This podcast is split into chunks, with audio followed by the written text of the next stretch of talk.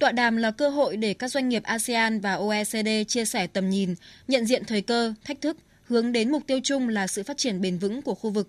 Tại đây, đại diện công ty tư vấn Ben Company trình bày kết quả báo cáo mới nhất về nền kinh tế xanh Đông Nam Á, nhìn lại quá trình chuyển đổi xanh của khu vực Đông Nam Á trong thời gian qua. Dù đã đạt được nhiều bước tiến đáng kể, nhưng chặng đường phía trước còn dài, đòi hỏi sự hợp tác để đưa ra các khung pháp lý phù hợp, khuyến khích đầu tư xanh. Những giải pháp này không chỉ dừng lại ở việc đạt được lợi ích nhất thời, mà cần dựa vào thực tiễn khoa học, đóng góp cho sự phát triển lâu dài. Phát biểu khai mạc tọa đàm, ông Bernardino Moninca, đồng chủ tịch mạng lưới doanh nghiệp OECD ASEAN nhấn mạnh.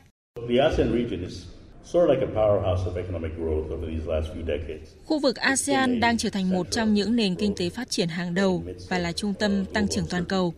Nhưng các bạn cũng đứng trước những trách nhiệm rất lớn trong việc ứng phó thách thức về môi trường, đảm bảo công bằng xã hội. Đây là điều mà các doanh nghiệp ASEAN cần đưa vào nguyên lý hoạt động cốt lõi. Hợp tác giữa OECD và ASEAN có tính chiến lược đối với sự phát triển của khu vực – từ thúc đẩy đầu tư xanh tới khuyến khích tinh thần khởi nghiệp, đổi mới trong bối cảnh ASEAN có dân số trẻ.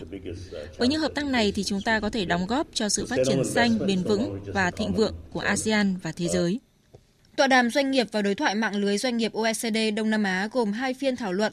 Phiên thứ nhất có chủ đề đầu tư xanh, những thách thức trong việc khai thác tiềm năng từ tự nhiên, thu hút các nguồn đầu tư tài chính nhằm đạt mục tiêu về giảm phát thải, tăng cường năng lực trong việc xây dựng một nền kinh tế bền vững.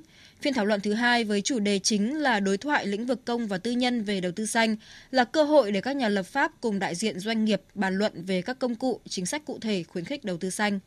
Cũng nhân dịp này, mạng lưới doanh nghiệp OECD và Hội đồng Tư vấn Kinh doanh ASEAN ký biên bản ghi nhớ thúc đẩy hợp tác giữa hai bên.